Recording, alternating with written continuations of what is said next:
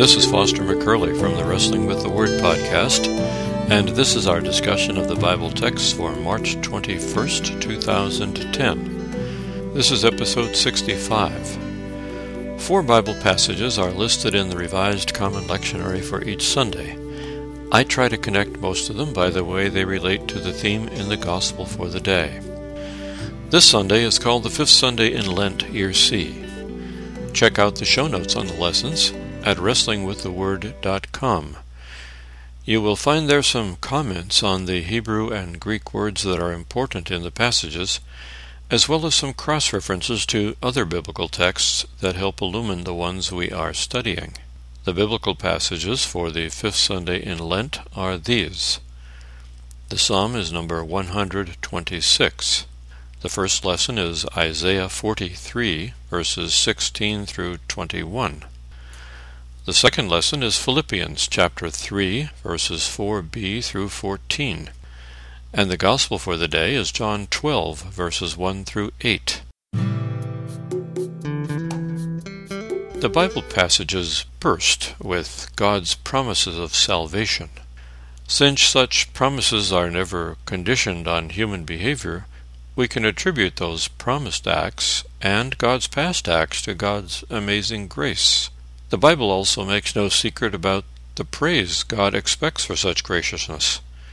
And so the responsibility of the people of God in each generation is to determine what forms that praise should take.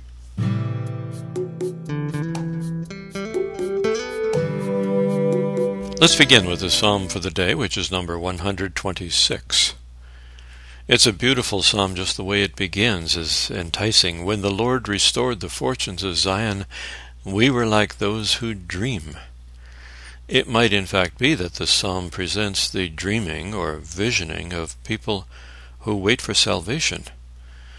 Their dream enables them, I think, to anticipate the time of their deliverance from adversity. Even then, the nations will recognize the work of God in their salvation. Then they said among the nations, The Lord has done great things for them. It's a theme that runs throughout the Bible, where because of the way that God acts for Israel, all the rest of the world will somehow see it and understand who actually accomplished this work and come to praise God. At the moment, however, the people themselves are to join in this praise. The Lord has done great things for us, and we are glad. The psalm then returns to reality, I suppose, pleading with God to fulfill this dream by turning their present sorrow, whatever it might be, into joy, and their hunger into harvest. Again, it's beautifully done. Whoever goes forth weeping, bearing the seed for sowing, shall come home with shouts of joy, bringing the harvest with them. It's a really interesting psalm, how it anticipates praising God for what God has done in the past, perhaps, and, but also for what they anticipate God will do in the future. It's a kind of transformation between the present and the future, between the time of sight and the vision of glory. In case of both, what God has done and what God will do, the people join in praise. The Lord has done great things for us, and we are glad.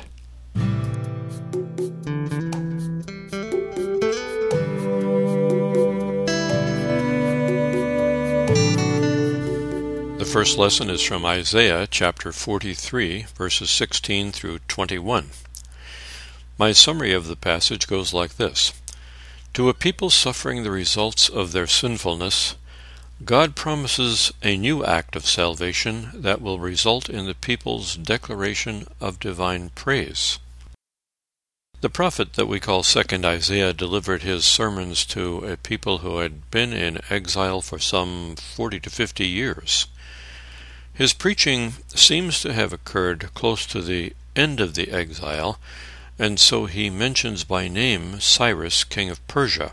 It was Cyrus, in fact, who defeated the Babylonians, and in 538 BC signed the edict that allowed the people to go home and rebuild the temple in Jerusalem. And so the preaching of this prophet in chapters 40 through 55 of the book is really directed to their lamentable situation in which they feel forsaken by God and disregarded, in fact, by God. This kind of announcement is really critical for them to get over that and get on with something different. This passage is throughout a word of God. It begins, Thus says the Lord. And then, interestingly, that Lord is defined in a very particular way that gives hope to the people who are exiled in Babylon, who makes a way in the sea and a path in the mighty waters, who brings forth chariot and horse, army and warrior. They lie down, they cannot rise, they're extinguished, quenched like a wick. It gives us the impression that it's a description of the Exodus event that happened in the time of Moses, way back in the 14th and 15th chapters of the book of Exodus. And it probably is. It's the way God was known among the people, the God who saved them from the land of Egypt, from the house of bondage, and in that process gave them the Ten Commandments to learn how to live one another in honor and praise of God as a way of giving thanks. But now there's something else going on. It, because the next words follow, remember not the former things, our tendency is to feel that the people aren't supposed to regard the former salvation from the land of Egypt. But it is not at all that, because the writings of 2nd Isaiah are filled with the understanding that the former thing is the act of judgment which brought them into exile. That occurs again and again and again in this prophet. The former thing was that act that God had promised in years past about destroying them and taking them into exile because they simply did not honor God in the way they lived their lives. They worshipped other gods, they did not take responsibility for the poor and the needy, and God kept saying time after time after time in the prophet Isaiah, in the prophet Jeremiah, in the prophet Ezekiel that they're going to be taken away. And so here they are taken away. They, the former thing is the act of judgment that occurred in the past. Check out the show notes to see all those passages in 2nd Isaiah where the former things really refers to the act of judgment that brought them there to exile. But now over against that former thing that God is asking them, don't focus on that anymore because I am going to do a new thing. And that new thing is what God promises over against the old. In chapter 42, verse 9, it said, See, the former things have come to pass, that is, the judgment, and new things I now declare, before they spring forth, I'm telling you about them. You also have it in chapter 48, verse 6. You have heard, now see all this. And will you not declare it? From this time forward I make you hear new things, hidden things that you have not known. And so this is the way God is introducing the act of salvation to come. It's a new thing over against that which they've experienced for the past 40 to 50 years. A new thing is salvation. It's going to be spectacular. It's going to be like the first Exodus. It's going to be a second Exodus. And all that's going to happen, God said, for the people I formed for myself. Now, that word formed is really kind of the image of a potter at work, but the interesting thing is that it is used repeatedly in these chapters of 2nd Isaiah to describe God's work of forming Israel. Then, chapter 43, right in the very first verse, we read, But now, thus says the Lord, the one who created you, O Jacob, who formed you, O Israel. And in verse 7, we have it again.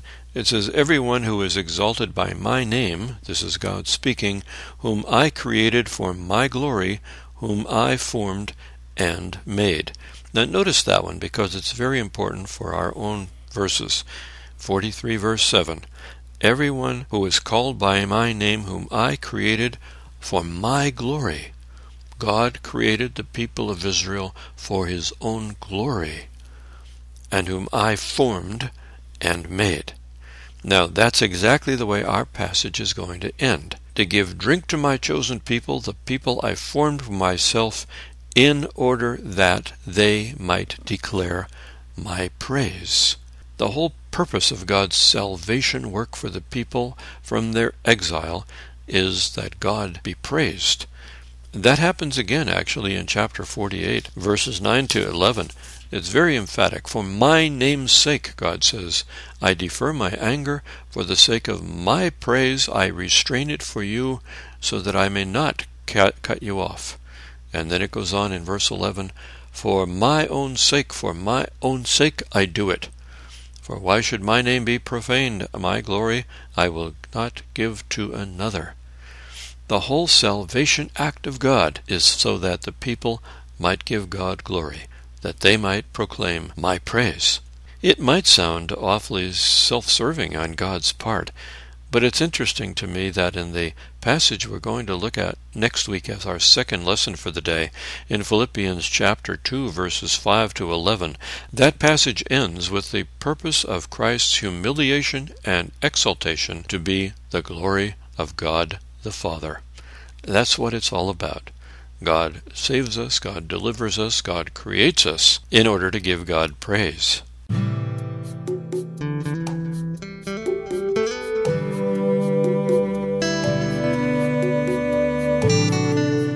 The second lesson is from Philippians chapter 3, verses 4b through 14. My summary of this passage goes like this counting as nothing his religious past and accomplishments, and having been made Christ's by Jesus himself through the righteousness of God, the Apostle Paul urges the Christians in Philippi to forget what lies behind and press onward toward the goal. Paul had just finished discussing Timothy and Epaphroditus at the end of chapter 2, confirming the personal aspect of his and their relationship with the congregation at Philippi. He even calls Epaphroditus their liturgist to him, their minister to him. He begins chapter 3 then with warnings against those who would persuade them to return to such former requirements as circumcision. The true circumcision, he indicates, is being Christian. What Paul does at the beginning of this passage is indicate that everything that he had gained on the basis of his background, his his ethnic background, his biological background, his religious background, everything that he had gained really amounts to nothing. He counts it, in fact, as loss because of the surpassing value of knowing Christ Jesus, my Lord. All of that he even considers them rubbish, dung, the garbage left after a feast is the word that he uses to define what he had before. And he says that he does this in order that I may gain Christ and be found in him. Notice that he doesn't say, and that I might find Christ, but the issue is be found in him. It sounds like the words of Amazing Grace I once was lost, but now am found. It's not that I found anything, but I was found, indicating it has nothing to do with Paul's ability. It is simply being at the grace of God and having Christ find him. Now, the words that he uses here are very significant because they're so utterly Pauline. Not having a righteousness of my own that comes from the law, but one, a righteousness that comes through faith in Christ, the righteousness from God based on faith. That statement sums up the essence of Paul's preaching and teaching, and of course bears strong similarity to his writing in Romans chapter 3, verses 21 to 26. It is the righteousness of God. It is God declaring us to be righteous in spite of our unworthiness and guilt. That really is what saves us. And, and what I find to be interesting in this passage, because of the way it relates to the first lesson for the day, that Paul actually says in verse 13, Beloved, I do not consider that I have made it on my own, but this one thing I do, as I haven't done much, but this thing I do, forget what lies behind and strain forward to what lies ahead. That really sounds so much like Remember not the former things. I'm about to do a new thing. And so it's so much like that that Paul is saying, I've got to let go all of the things that I have considered so important and press on toward the goal. And what the goal is, the prize of the heavenly call of God in Christ Jesus.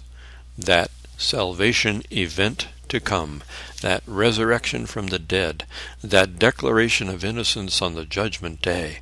That's really what Paul is pressing on, that prize, that promise of God in the future, and the way he lives out his praise to that promise, here and now, is his incredible commitment to the mission on which God has sent him to proclaim the gospel of Jesus Christ to the Gentiles. That's the form that praise took for the Apostle Paul.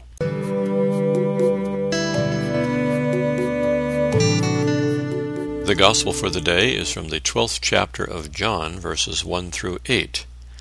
My summary of the passage goes like this Faced with his imminent arrest and execution, Jesus appeared in Bethany, where he received Mary's anointing for his burial, and he left a message for the church to praise him thereafter. In the previous chapter, chapter 11 of John's Gospel, Jesus raised Lazarus from the dead. You'll recall that it was a very, very moving and powerful scene. Jesus became very popular among the people on the basis of that miracle and obviously became the object of contempt among the chief priests and Pharisees. It's in the context of that contempt and the plan to get rid of Jesus that Caiaphas the high priest prophesied that Jesus would die both for the nation and for all the children of God who were scattered abroad. Now Jesus was aware of these plans to kill him, and aware of that he went off to the town of Ephraim, where he stayed with his disciples for a while. When the Passover came, people were wondering whether Jesus would come, because the Pharisees already gave orders to reveal his whereabouts so that he might be arrested when he showed up. The passage is really about the anointing of Jesus, but perhaps what makes it stand out so powerfully particularly in Matthew and Mark and John, is the fact that Jesus spoke the words, The poor you always have with you, you do not always have me. Jesus did that because of the complaint by someone that the ointment used for this anointing was so costly. It could have been sold and given to the poor. Jesus' response, You always have the poor with you, you do not always have me, comes really as a striking and confusing expression on the part of this one who has totally identified himself with the poor from his very birth all the way to this moment near his death. He has spoken of the poor in so many, many different ways. The Apostle Paul even told us that Jesus became poor for our sakes and dwelt among us.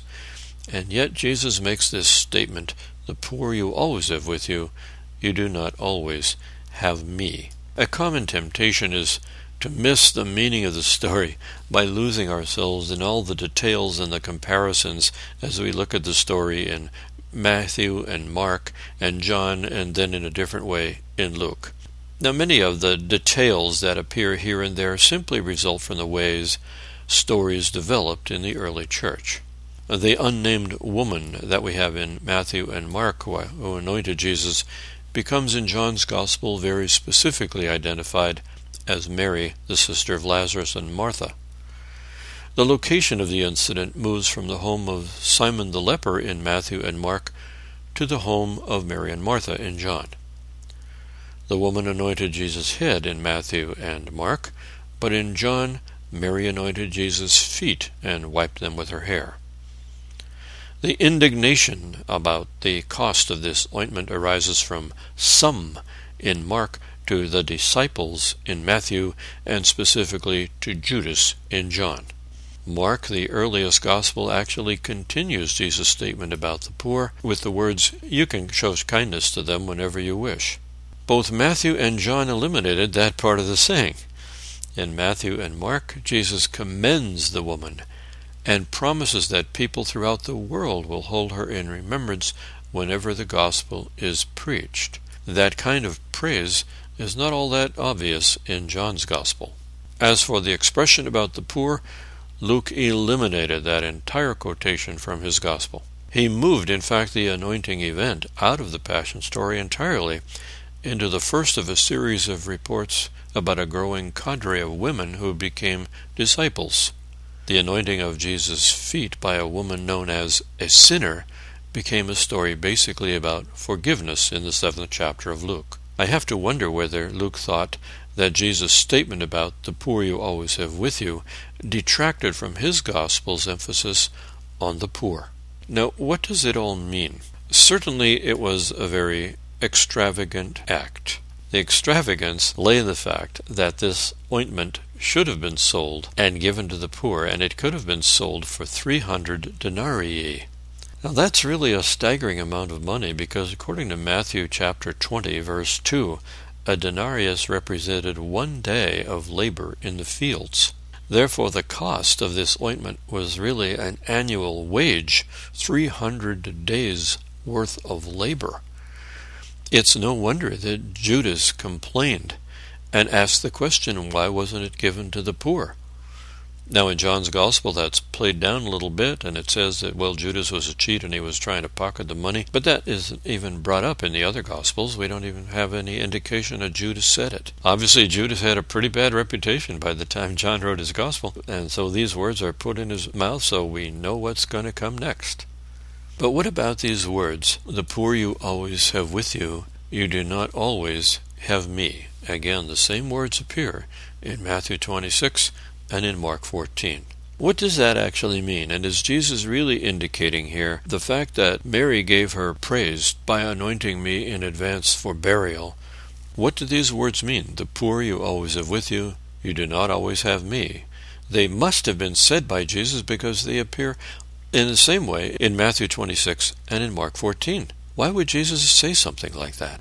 It is possible, I think even quite probable, that Jesus is quoting a particular piece of Deuteronomy 15.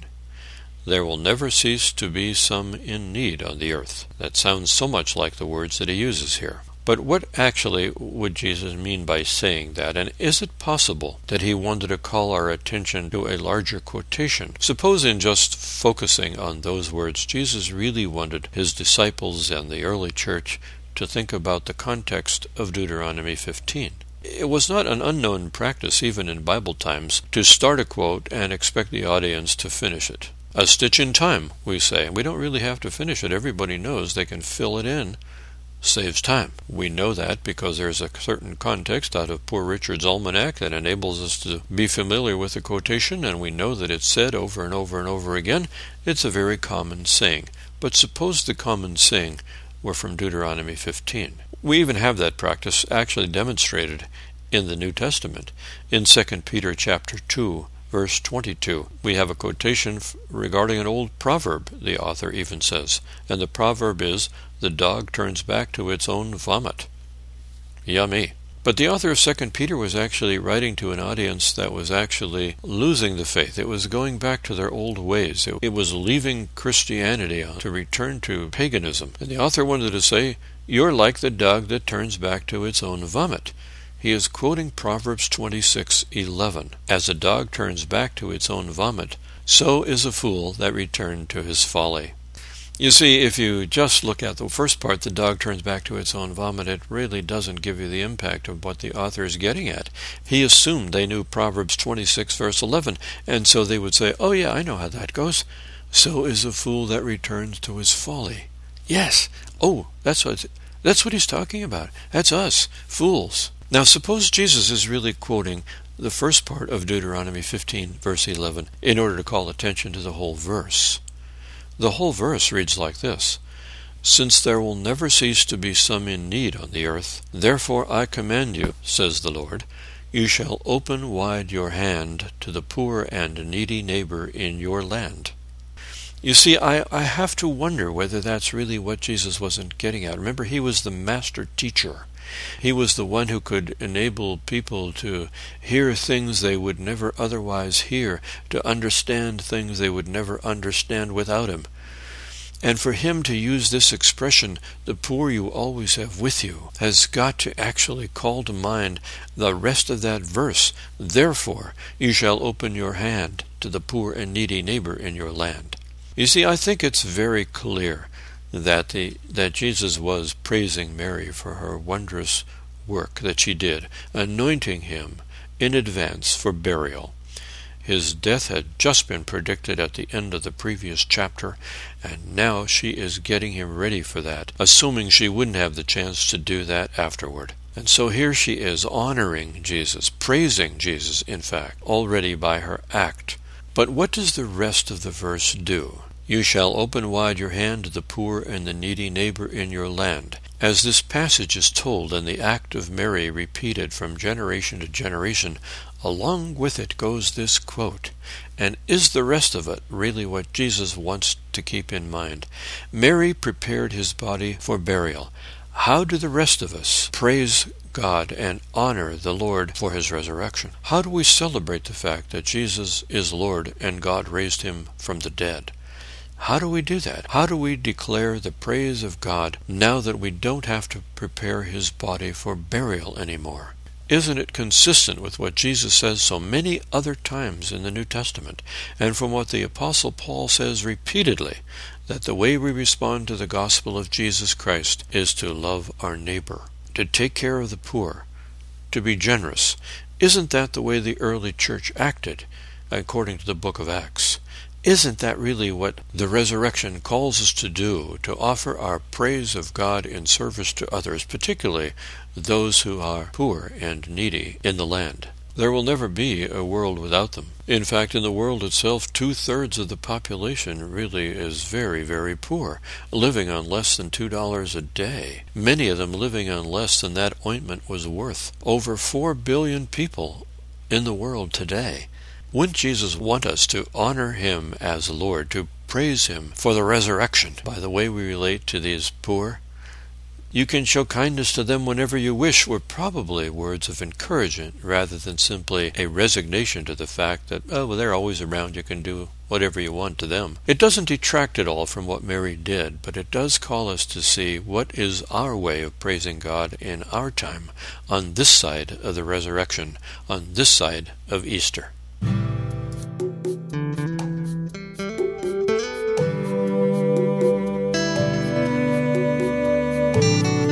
That ends our discussion of the passages for the fifth Sunday in Lent, Year C. In the next episode, we'll talk about the lessons for the Sunday of the Passion, Palm Sunday. You will benefit from reading in advance of the podcast the biblical passages for that day. They will be Psalm 31, verses 9 through 16.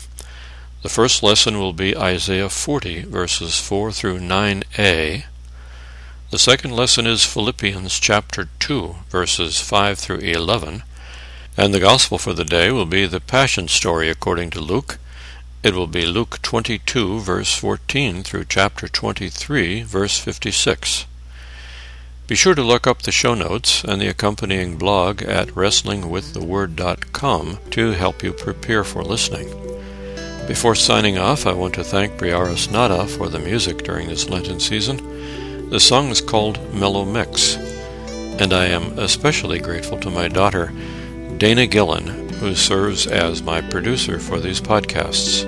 Until next time, the grace of our Lord Jesus be with you.